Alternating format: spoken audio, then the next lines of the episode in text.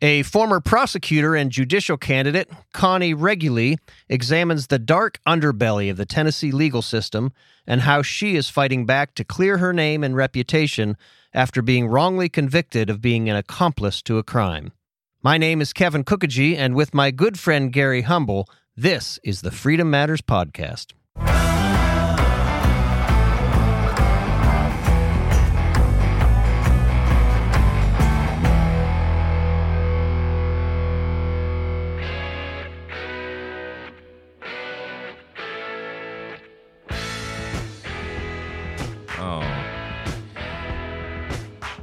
Kevin, I so far like I don't think I've ever heard this song ever in my entire life. You know what's funny about that is my son just complimented you on how well on how well you've done at getting all the songs. I'm sorry, Will. I'm so sorry. Wills. Wills Wills. I forgot the S. I knew it. Um, Oh man. and he also complimented you on the fact that you can actually sing.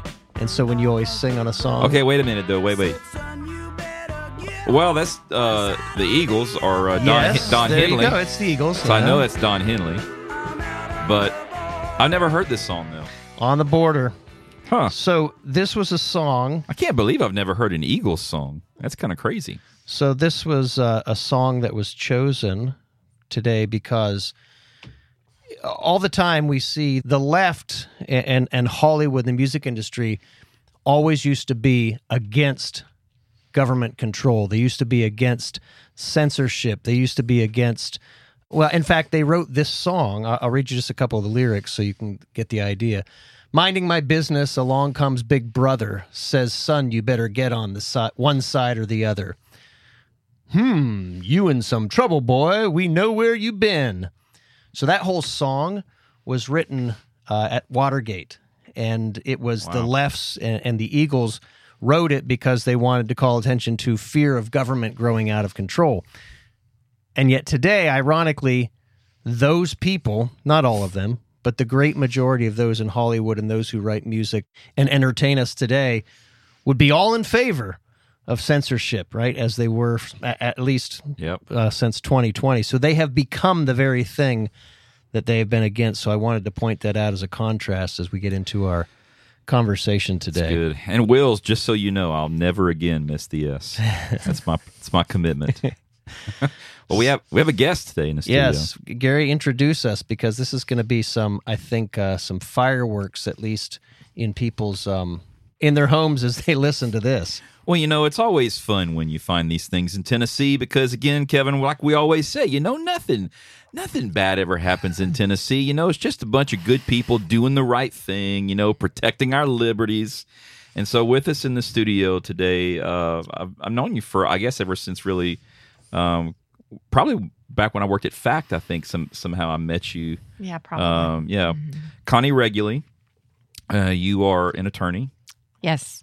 You've No. uh, well, a well, as of today, yeah. not quite. You've been an attorney for a long time. yeah. You've been a prosecutor in, in the district attorney's office, right? Yep. In Davidson County. In Davidson Yep. County. Uh, So you're a real lawyer. See, I always, I always joke and remind everybody that I'm a fake lawyer. I just do entertainment law. So you do the really scary stuff. Yeah. a fake lawyer, though, that, that knows the Constitution and understands our founding and all those fun things, though. So, you know, I wanted to have you. You sent you sent me a text, and we knew this was kind of going on, and so just to sort of set the table, you ran for office last year, I did. right? Mhm. Juvenile court judge here in. Williamson County. I did. Republican primary. Yeah, you made the news. Yeah. Yeah, A lot for that that Lot- office. I mean of- that that office never makes the news. I mean, who ever puts the juvenile court judge race in the news? Whoever even knows who's running for juvenile court judge, Oh yeah. right? I mean, it's usually just sort of the establishment pick, and they put out the signs, and you go press the button. But what was interesting about your race, though, and because we we talk a lot about the machines, we talk about election fraud. You know, we've talked about early voting, and we talked about that quite a lot on this show. But there are there are still yet more things that happen in elections uh, than just those. In your election, right in the middle of early voting, you were criminally convicted. Of two felonies, three felonies right in the middle of, the, of early voting. And certainly, we want to say up front, clearly that had nothing to do with the fact that you were running for juvenile court judge Yeah, it against the incumbent. Had everything to do with that. But yeah, go ahead. We'll talk about Holy that some cow! more. Yeah, tell us where that.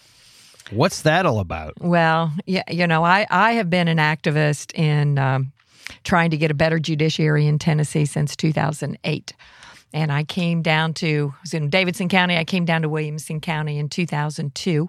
I had kids, needed to put them in a better school, like everybody comes to Williamson County for, right? So, uh, started uh, practicing down here, and you know, I'd been uh, fine in Davidson County. It's a little bit more uh, cosmopolitan, a, a little metropolitan, all kinds of different uh, uh, forums that you can be in.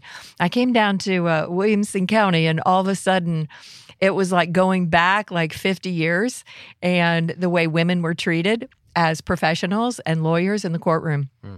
I mean, I was gasping, and as a matter of fact, I, I there were only Wait, what what year was that when you two fir- 2002. So even then, you could tell a difference. Oh, huge difference.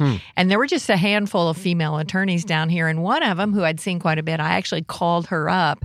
And because the judge in the courtroom had called the female attorneys girls.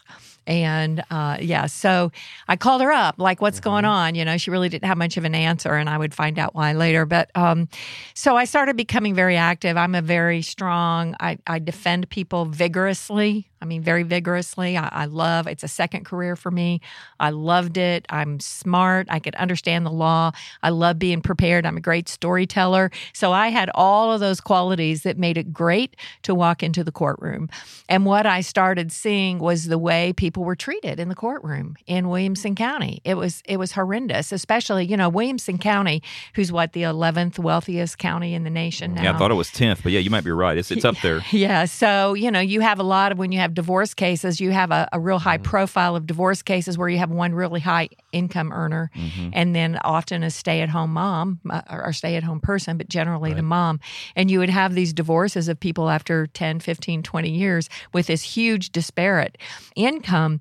And the narcissist was always winning. Let me just put it that way. And I saw a lot of uh, women being beat up in the court system. And by 2008, I'd had it. Honestly, I just had it. I've I've seen some men really beat up in the court system, by the way, too. Uh, as, as yes, of late. they have, and I'll tell you, there's a that was kind of that shifted actually. You know, I I didn't see that so much back then, but I have seen that as well. So I went to my first little trip to the General Assembly, Tennessee General Assembly, was in 2008, and I mean, I was just mad. I was just mad. So I go down there. I'd never done it before. I just go down there, knocking on their door, walking in. I said, I want to see you know, whoever it was. I, I'd had a list of a few people, but I just started walking in and I'd sit down and I'd talk to him.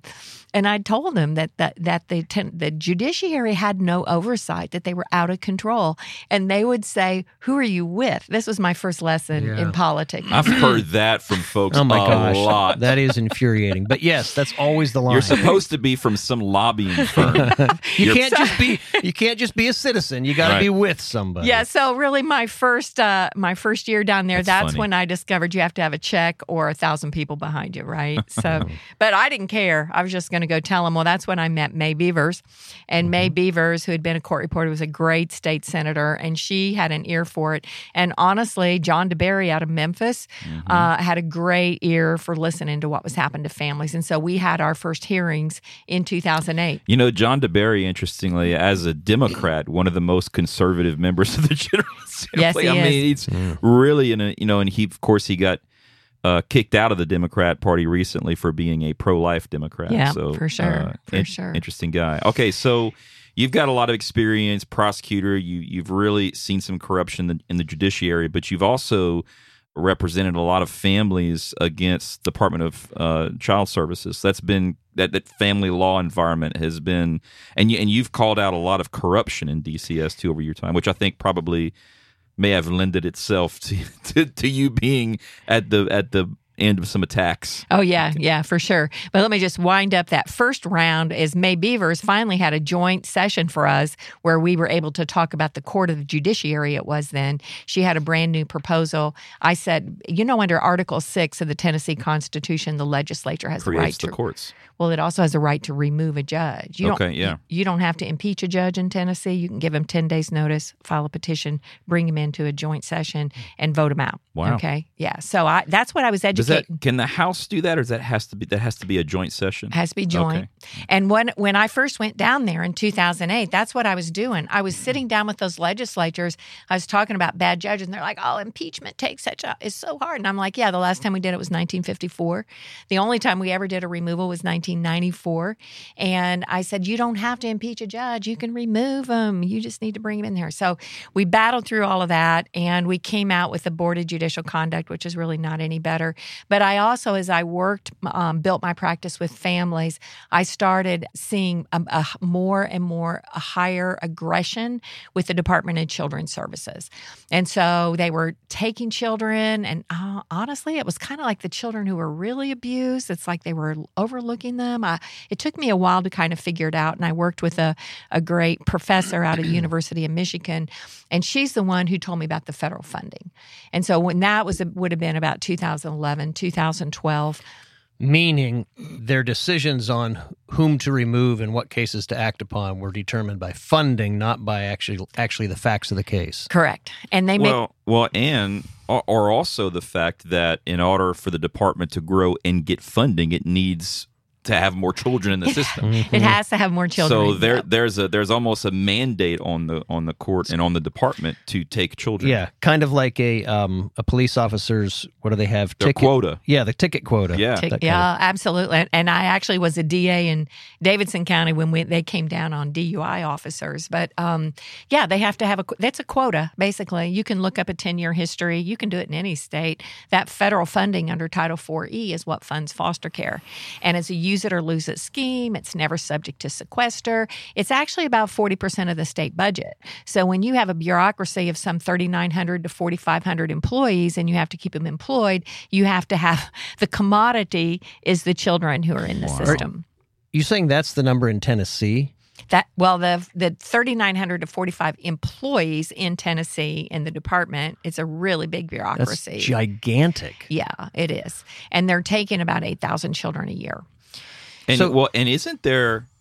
Okay, I could be wrong, but I, I know that DCS, the story is, especially in the foster system, is severely understaffed. Didn't the governor's budget just include a massive increase to hire more staffing in DCS? Right. Uh, yes, it did to pay them a whole lot more. But here's the thing they've totally ignored. In the spring of 2021, they did a quote unquote culture survey among the staff all across the, the state for DCS and all the people. They just said it's a terrible place to work.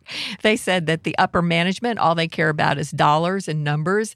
They said that they're always being put in dangerous situations because sometimes they have to go out to dangerous mm-hmm. places. So they all just said it's just a crummy place to work. So I don't care how much you pay them.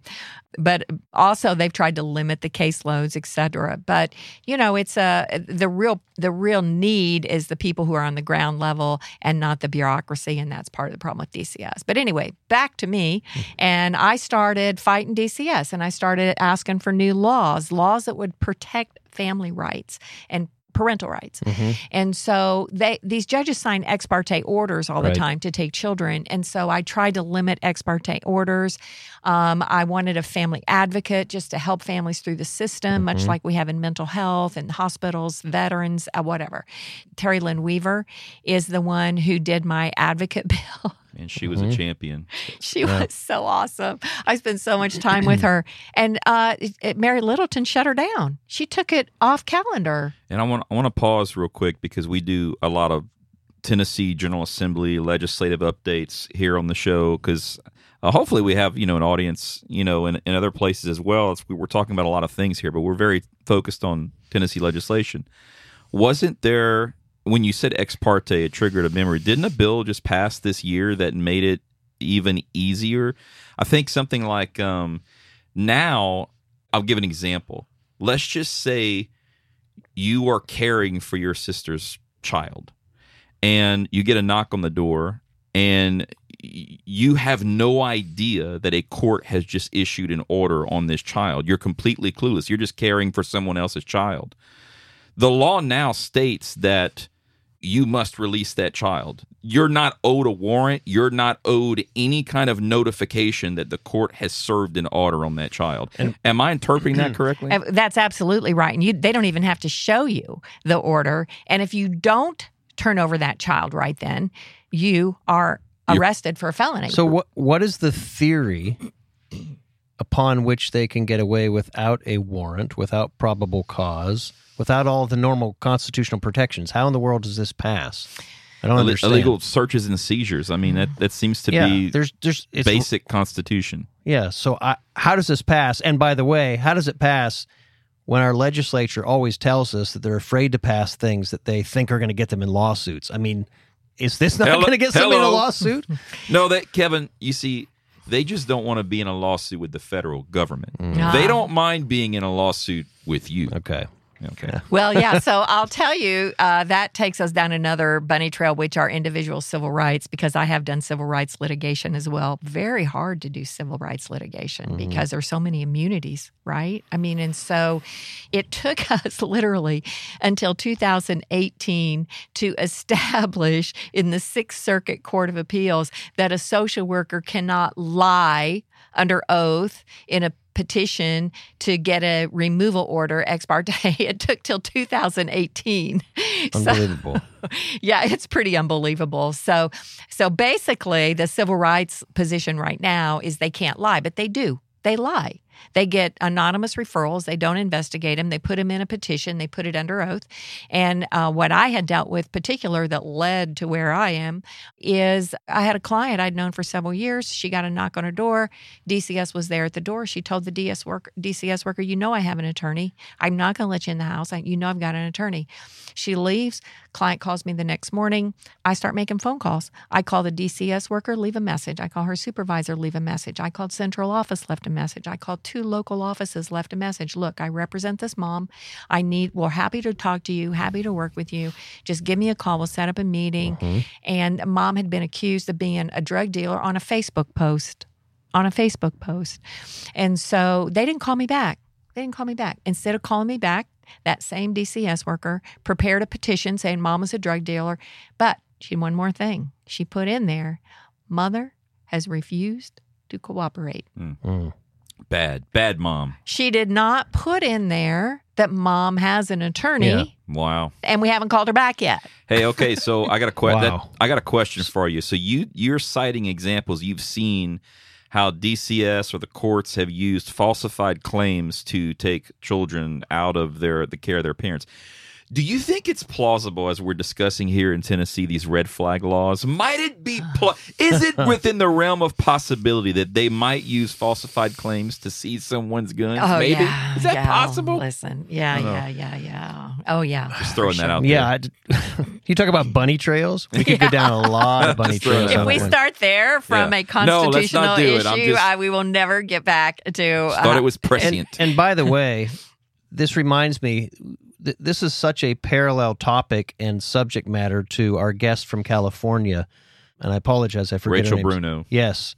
When Rachel was on here in January, because we were in the little space, that was compelling. And I see so many parallels now to what's going on. And remember, we told people at that time just because you're hearing it happening in California doesn't mean that it's not or going to happen here. So this is, it is happening here. So Yeah, oh, I'll, I'll let is. Connie continue. Oh, yeah, it is. And uh, actually, I worked with a reporter in 2021 and 22 with the Tennessee Tribune that he wrote 35 different stories, very similar to Rachel's in different ways, but we kept kept putting them out there. And I I attribute that to the removal of, of the last commissioner, by the way, Nichols.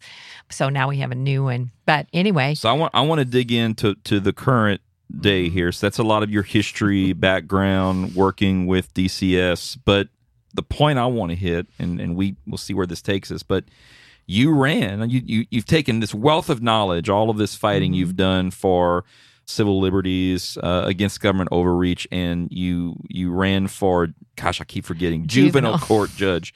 Uh, here in William. By the way, how long have we had juvenile court judges in Williamson County? uh, When was it? 2013, the Yeah, court so was fair- established. So fairly new. Hmm. And um, you recently ran again. I think I can't remember if I stated this at the beginning of the podcast or not, but but in the middle of early voting, I mean, literally, people are already pushing buttons at the polls, and you get a criminal conviction. And the interesting thing I find about that, the detail I don't want to miss, is I think that that case had been brought against your client and yourself in 2019. Did I read that right? Yes. And actually, it occurred in 2018. They waited almost a year to even bring it. Actually, after DCS had already dismissed the case, sent her kids home, dropped everything, and then a month later they came and they uh, called us up and they Wait, arrested is this us. the same woman that we were just talking about? uh, The yeah. mother Mhm. that, Yeah, that was I- accused on Facebook? yeah. Okay, so that is the subject matter which led to your conviction as an accomplice. Yes. Okay, so tell us about that. Yeah. So I will say this I knew I was pushing the limits because I'd had it with DCS. Okay. So, uh, if anyway, I find out about this ex parte order, nobody calls me back. I have to drive all the way out to DeKalb County. The mother has actually gone to a hotel because she has a disabled 12 year old child that I know what's going to happen if they put her in DCS custody. I know all the bad things they do. They lose children, they vaccinate them without without permission.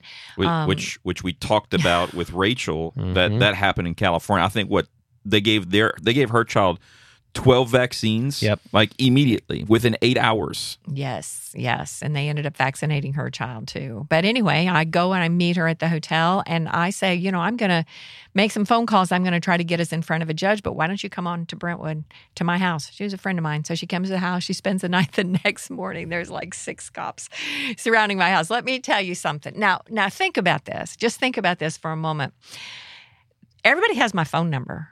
And everybody knows I'm her attorney. I've talked to a detective in her local town. I've talked. I've left messages for supervisors, DCS workers' offices. They all, nobody will call me back, but they surround my house in Brentwood. I'm sure my neighbors wondered, thought there was something crazy going Yeah. on, and then they take her and take her child, and sure enough, ship her child 200 miles from home uh, in South Jackson. Put her in a, a black neighborhood, a black home, black church, and here she'd been in a little lily white home in, in DeKalb County. Eventually, they move her to another home where 13 people reside. About half of them are foster children of all kinds of ages. She, they mistreat her in many, many ways. But eventually, I fight them, beat them up, fight them, fight them. It takes us 10 months. M- Mother's nail bed test shows that there's no drugs in her system. They never found any drugs. I mean, they, th- there's nothing. Send her home, and then a month later, they call me up. The detective in Brentwood says we've indicted you, and I said, okay, fine. We'll I'll turn us in. So we go turn ourselves in. That's in the summer of 2019. Of course, then comes a pandemic. So they have this ability to start dragging it out, right? Just mm-hmm. keep it hanging over our head. So that, okay, so so because of COVID, there was no imminent danger, nothing urgent about adjudicating Miss Reguli's criminal activity because of COVID, pr- protecting the public from your prowess. oh, wait a minute. I forgot this. I was ROR too. Which Three- means Released on your own Recognizance. cognizance. Yep. I never made a bond. Okay, the judge, no judge set a bond on me. So here I am, three felonies walking around ROR all during COVID. Uh, so then, But we- we're all vaccinated now, and COVID's She, done, and she was everything's probably good. safe because of that, right? Or because people wore masks. That's why you were we were protected from Connie. That's right. That's right. Oh, so in the beginning of this, so my client got the public defender in Williamson County. I got an attorney out of Nashville, and I looked at the uh, indictment. Honestly, this is the this is the truth. They hand me the indictment. I read it. I laugh. I laugh. They don't even have the right words in the indictment. Mm. So I tell my client, look, this this whole indictment's going to get dismissed. And so then I start, I'm I'm very intellectual when it comes to law. So I start writing the briefing to dismiss the indictment. Right. And it goes and give it to the public defender. I mean, I gave him the whole brief and my attorney and her attorney takes it to Judge Woodruff. And Judge Woodruff looks at this motion to dismiss and he says to the DA and he says to the public defender, Give me your proposed jury instructions. Now, this crime, the alleged crime, is custodial interference, which is first uh, was codified in 1989, but then in 2006, we must have had a much better General Assembly back in 2006 because they really narrowed it. They made it very specific. It was on visitation orders, Mm-hmm. custody orders that were adjudicated, basically, where everybody had a full right to a trial. And so they didn't have the language in there that a about visitation orders because they just said the mom detained the child in violation of an order. But that's not what the statute says. That says the mother detained the child after the expiration of a lawful period of visitation in violation of court order. That's the language. It's very simple, very clear. Mm-hmm. So we filed to dismiss it, and Judge Woodruff asked the DA, asked the public defender to give their proposed jury instructions, and they both. Now, listen, here's the critical part. This is what judicial activism looks like. Both sides, the state and the public defender, give the same proposed instructions, which includes after the expiration of a lawful period of visitation. Goes in front of Judge Woodruff. He even tells the state right there, well, if you have to have a visitation order, I think you've got a steep hill to climb. Takes it under advisement. Two weeks later, we get an order from Judge Woodruff that rewrites the statute and takes that entirely out of the jury instructions and just says detain a child in violation of a court order. We tried a Rule 9, we tried a Rule 10, we tried to appeal it immediately. The Court of Appeals wouldn't take it. And so we had to go in front of a jury, basically knowing we were So I just want to be clear. So the judge in this case presents the jury with a version of the law, with a new version of the law, and is asking them to make a determination on that basis, rather than on what the law actually says. right. just what TCA, blah, blah, blah, whatever Right. says. right, right. So And- my, yeah, go ahead. Well, the, How do you even do that yeah. in a How, court? how does that not? How does that not get shut down right away on appeal? Well, we try to uh, to do an uh, emergency appeal, and the court wouldn't take it. You know, that's all discretionary. They wouldn't take it. I, they, I don't A know. Judge is. what- Discretionary? It's the it's- law. Does this mean any judge can just say, "Well, instead of following the statute, I'm going to follow half the statute"? exactly. That's because it. it, because it's my court proceeding. Yes. that's like that's normal. Yes. And he even admitted in one of his orders that the way the statute is written, it would not apply to DCS's ex parte orders. He even admitted that. Okay, so we have that in writing. Oh, yes. Oh, yes. So, anyway, my client has to go to trial first because she is the underlying crime. They indicted me for an accessory to her crime. And you're an accessory because you had her over to visit you. That's Yes. the that's the act that makes you an accessory. Yes. Okay. Now, also But understand. she's a she's a client. And also understand that under accessory after the fact, it says right in the statute does not apply to legal representation. Legal rep. So what is their what is their expressed justification for that? It sounds so obviously foolish and blatant and frivolous. what did they say when you confronted them on Well, that? Kevin, she was running against the incumbent. This is what you're missing.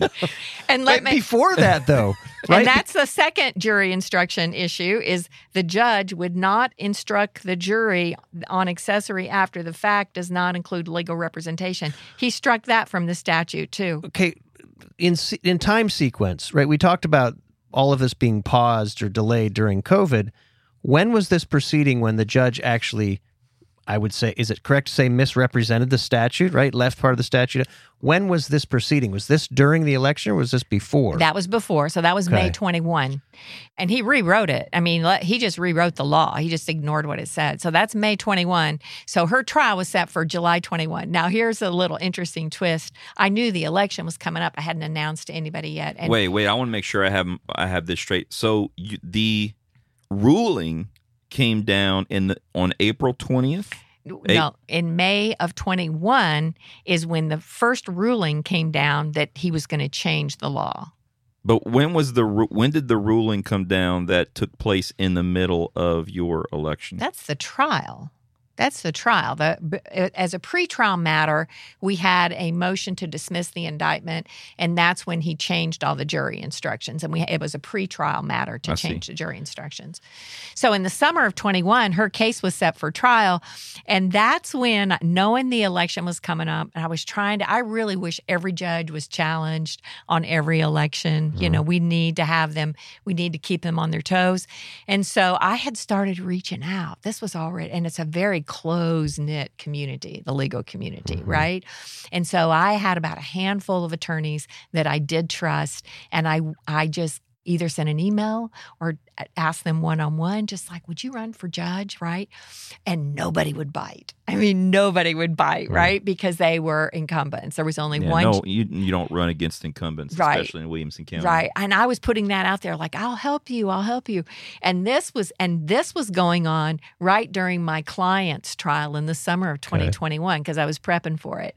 So, I mean, she was a goner. I mean, in the, her trial because the judge changed the law. I mean, we went through but listen, if you knew how much time and money of taxpayers' money, they had an expert come in who tracked my car from Lebanon to Brentwood. They got my phone records. They did an entire search warrant on my entire Facebook. They got 20,000 pages of my Facebook, which was a First Amendment But violation. again, your only quote unquote crime was that you were representing, right? Yeah. You- You're you're a lawyer. If a lawyer can't have lawyer confidentiality with the lawyer's clients, and all of your, I mean, was there any other underlying crime that they're accusing you of? Oh, no. No, that's it. That's it. How did they even get a warrant for your records? I, I, I don't I don't understand how lawyer client relationship can be destroyed by how does a judge anywhere say you have probable cause to go check the phone records and to follow an attorney who has absent some other crime right? You haven't gone out you there's no suspicion of murder there's no suspicion of some other crime. All you're doing is representing someone that they believe has violated the law. Well, I will tell you, interestingly enough, that search warrant was signed by Judge Woodruff, the same judge that rewrote the law to be able to proceed with the prosecution. the search warrant that came way back in 2019 you mean yes. the original okay hmm During Wow. Yes, yes. During their, Jeez. during their quote unquote investigation, he signed a search warrant for my entire Facebook now, and and that search warrant asked for. Now remember, I am an attorney, and I do communicate with other people as well. It asked for every one of my private messages on Messenger. For a six month period. It asked for all of my deleted posts, all my photos, all my comments. And did you have to? Pro- were you compelled to produce that? They did a search warrant to Facebook without me even knowing it. And they Oh. did they comply and produce all of that document? Oh, yes, they did. 20,000 pages. there you go ladies and gentlemen in case you ever wonder about whether or not uh, Wow. american business and corporations will protect you when the government comes to this is unconstitutional this is like Oh, I haven't there's- even. there's Yeah. so much I- Yeah. I don't know where to begin. This I need I need to scream. This bothers me.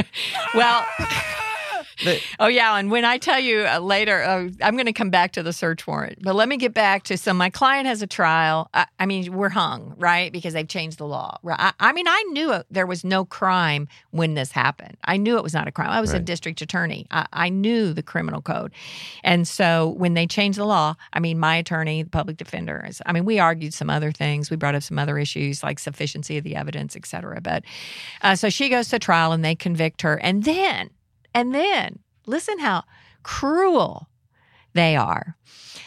My client, who was scared to death to go to, to jail because they have her mm-hmm. on a felony now, a one to six year incarceration felony, they make a deal with her to testify against me, her attorney, who saved her child from Oh, DCS man. So wicked. and give her two years probation.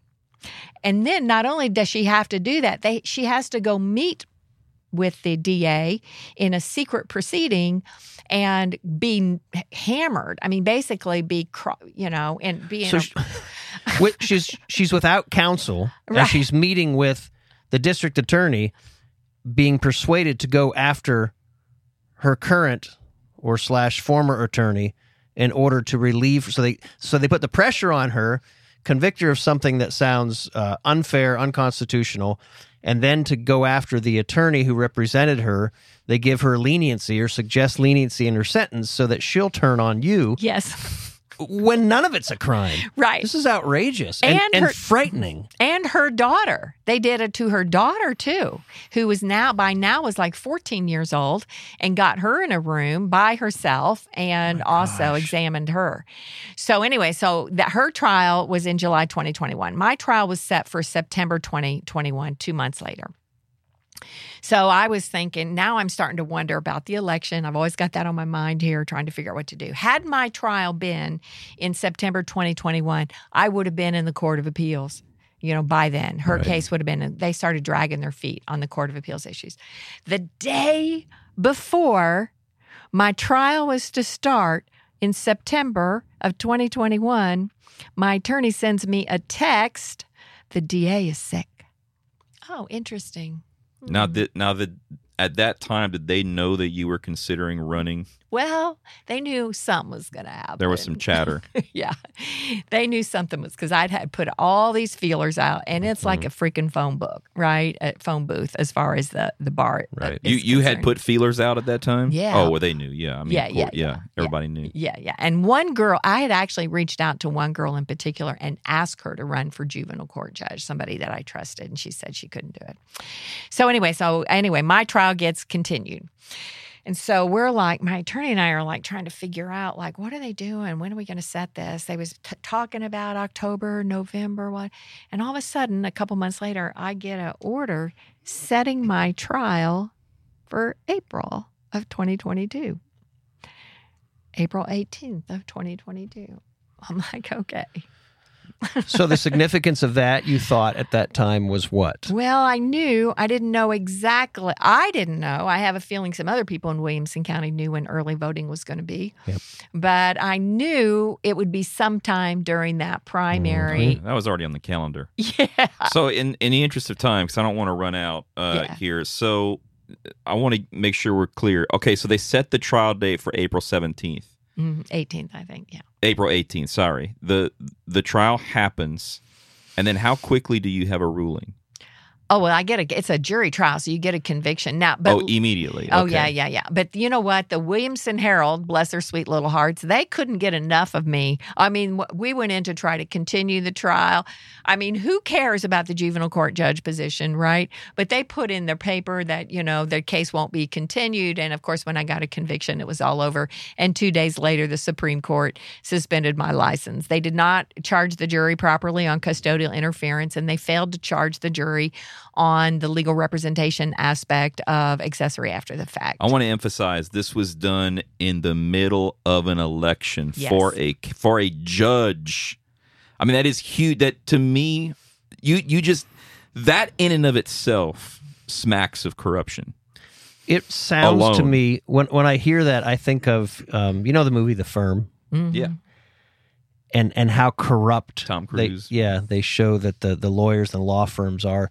I, I'm kind of getting chills down my spine thinking this is in our community, Gary. I know it's right, right here. right in our community Right and, here. and and the corruption that people i it, it's i mean i can't say for sure it's corruption legally but it sure does walk like a duck right it quacks like a duck so what is it if this is not corruption in our local system And so the reason you're here because uh, I feel like in the beginning of your now what I think is pending vindication, right? Mm-hmm. Last week the appellate court overruled the trial court's decision for your client, which is going to eventually trickle down to you because you're an accessory to that something that's no longer a crime. crime then you can't be an crime. accessory to it And I right just Right. and I, I want to read the screenshot you sent me what what the court actually said because this is what we've been talking about. And this is now the judgment of the appellate court. The trial court, which you could imply let's just replace that with Judge Woodruff. Yes. right? With the, it really should say Judge Woodruff improperly instructed the jury on the elements of custodial interference. Judge Woodruff, it says the trial court, improperly instructed the jury that the ex parte custody order was, quote, valid and enforceable. Uh, the evidence was insufficient to support the conviction, and Tennessee should adopt an advice of counsel defense for specific intent crimes. And then just to close this out, because the trial court improperly instructed the jury, essentially removing one of the elements of the offense and lowering the burden of proof, we reverse the judgment of the trial court and vacate defendant's conviction. Well, and that's really the Of course, hu- this is this is this is now five years later. well and, and well past your Election. election opportunity. Mm-hmm. Yeah, and that's really that critical issue here of when a judge can rewrite a criminal code to remove an essential element of a crime. Now, and keep in mind, this is only a crime. This is not a moral crime, like robbing somebody, stealing somebody's car. This It's is it's an administrative it's crime. an administrative crime. It is only a crime because it was created by the Tennessee General Assembly as a crime. And it's written and and I mean the statutory construction law is a very clear. It's like you have to read every word of the statute. You can't go slice and dice it and make it fit the facts. And he even admitted that he was he was making the statute fit the facts. So I, I have a sequence question. Why didn't this appeal work the first time, but it worked the second time? You know, when you appealed immediately when his mm-hmm. instructions were incorrect, it different appellate court or different judge or different panel of judges? Mm, No, but that's a good question, though, and I'm sure a lot of people have that question. When you're in the middle of a case, you don't have a right to appeal, but you can Oh, appeal. you said that discretionary. That's right. It was a discretionary appeal, and they refused to Oh hear my gosh, it just seems it seems so blatant that even though it was discretionary, somebody should have said, "Hold on a second.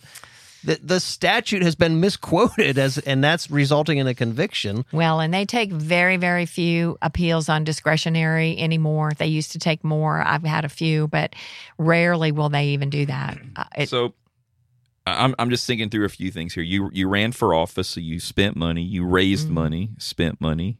You were now de-licensed, if that's the right word, and so you're now losing the ability to practice law. Um, you are incurring costs defending yourself against a state that has changed the rules against you. Is there is there any opportunity to recoup any of that money that the state has stolen? Yeah, I'm you? gonna I'm gonna answer that, but I'm gonna go back for just a second. When I was convicted on April the 20th, which was a Wednesday, two days later on Friday, April the 22nd, the Tennessee Supreme Court suspended my license, saying because I was convicted of a serious crime. Now, I immediately filed a petition and put all this language in there about all the fake felony stuff. Mhm. And they said, You're not entitled to a hearing. No, you aren't even entitled to a hearing. So And is that true or was that just their statement? that is the way it's, It's at written. their discretion. well, The bar has the discretion to no, the Supreme Court, the Tennessee Supreme Court writes the Tennessee Supreme Court rules, and they wrote a rule that says that if attorney's convicted of a quote unquote serious crime, they are immediately suspended and they have no right to a hearing So they get to determine whether or not it's a quote unquote serious crime. or a crime at all. Yeah. unbelievable. Yeah. So, uh, yeah. So where we are right now is, of course, um, you know, the state has to make a critical decision whether or not they're going to try to take this ridiculous event to the Tennessee Supreme Court. Uh, the state made a ridiculous argument, basically trying to put change. It, it was all semantical about, well, we could say it this way or we could say it that way. It was it was ridiculous. So right now the state is trying to determine whether or not to appeal the appellate court's decision, right? Mhm. To to get back to what they had hoped they had gotten at the trial level.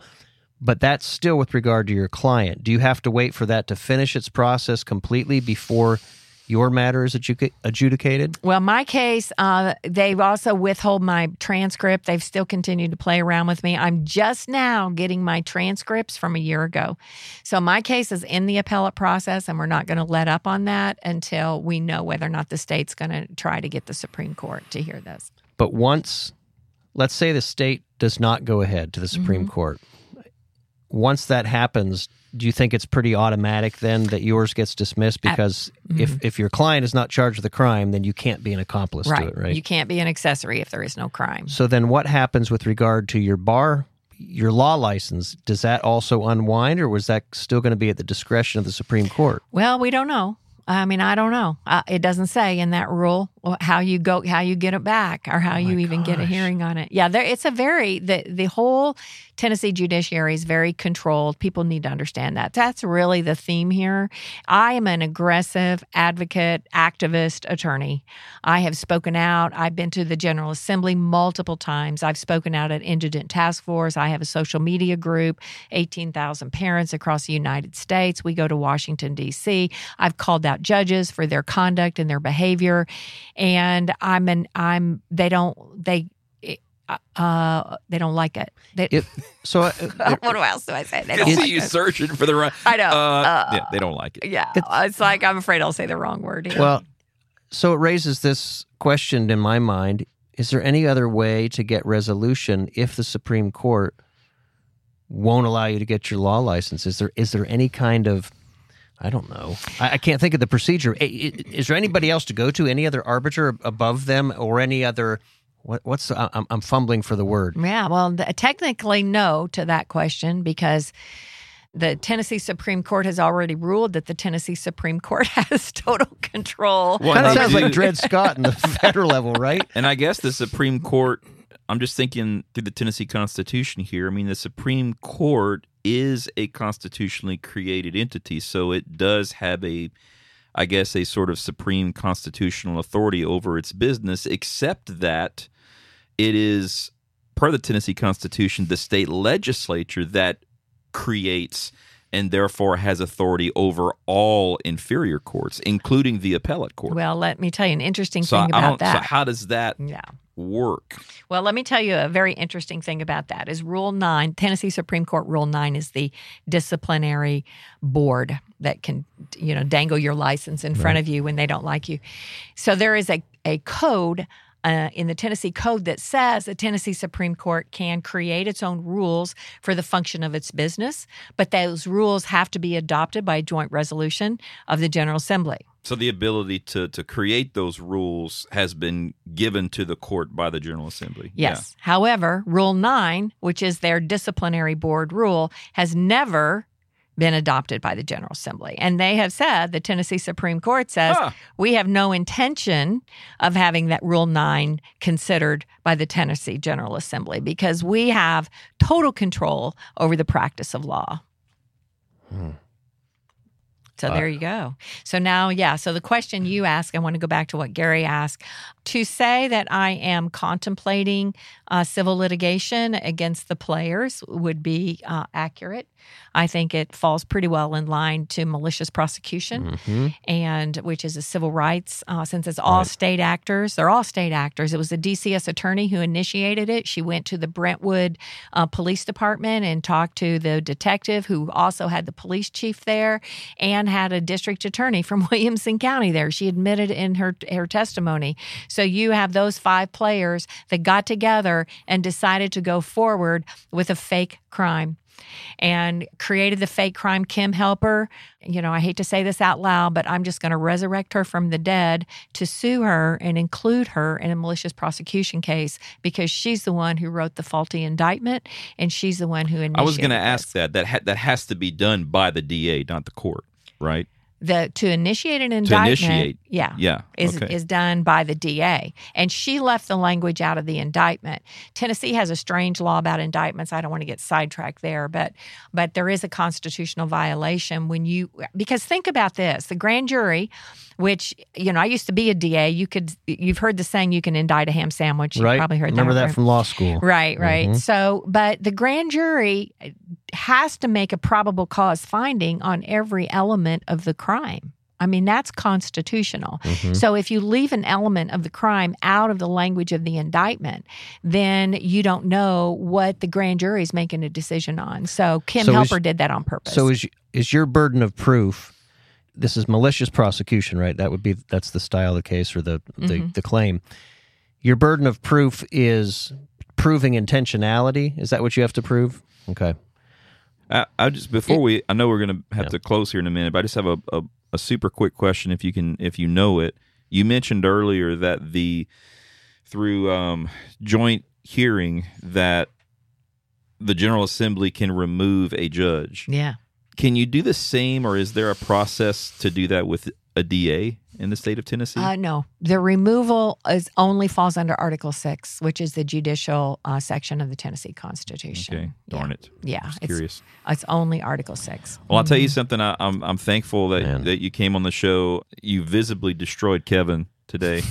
yeah, it's I'm I'm just and, and the crazy thing that bothers me, all of it's bad, but the thing that bothers me the most is you go through this process, which even if you get judicial relief and they say, of course you're not convicted of a crime because a crime was not really committed because there were bad actors who pretended it was a crime or didn't disclose the full facts that you still can't get your law license back. Like if your law if your law license was taken away under a false premise, they can still determine that we're not going to give it back to you. That just seems to me it seems to me there's got to be some claim to get that back. It's just yes, I'm visibly I, I'm visibly undone. well, and, and I want to say rightfully so. Uh, and I I just want to say publicly, Connie, I'm I'm uh, I'm thankful for your fight. I mean, you are you are someone that I have seen take some incredibly huge public shots, and um, and I've seen uh, you know I've seen in in even circles when that conviction came down, people be uncertain of you and lose friends. All those sort.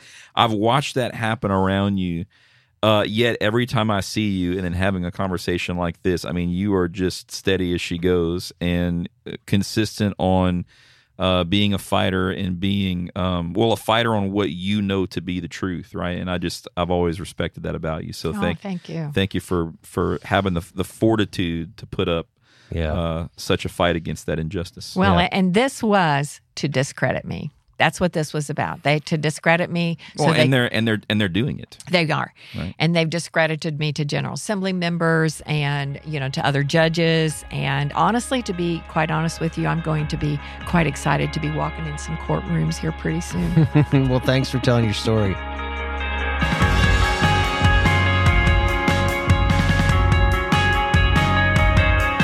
If you'd like to learn more about Tennessee Stands, visit TennesseeStands.org to donate, volunteer, or get more information about what we're doing to preserve liberty for the people of Tennessee. You can also follow along on all social platforms at Tennessee Stands. As Thomas Paine reminded us, those who expect to reap the blessings of freedom must, like men, undergo the fatigue of supporting it.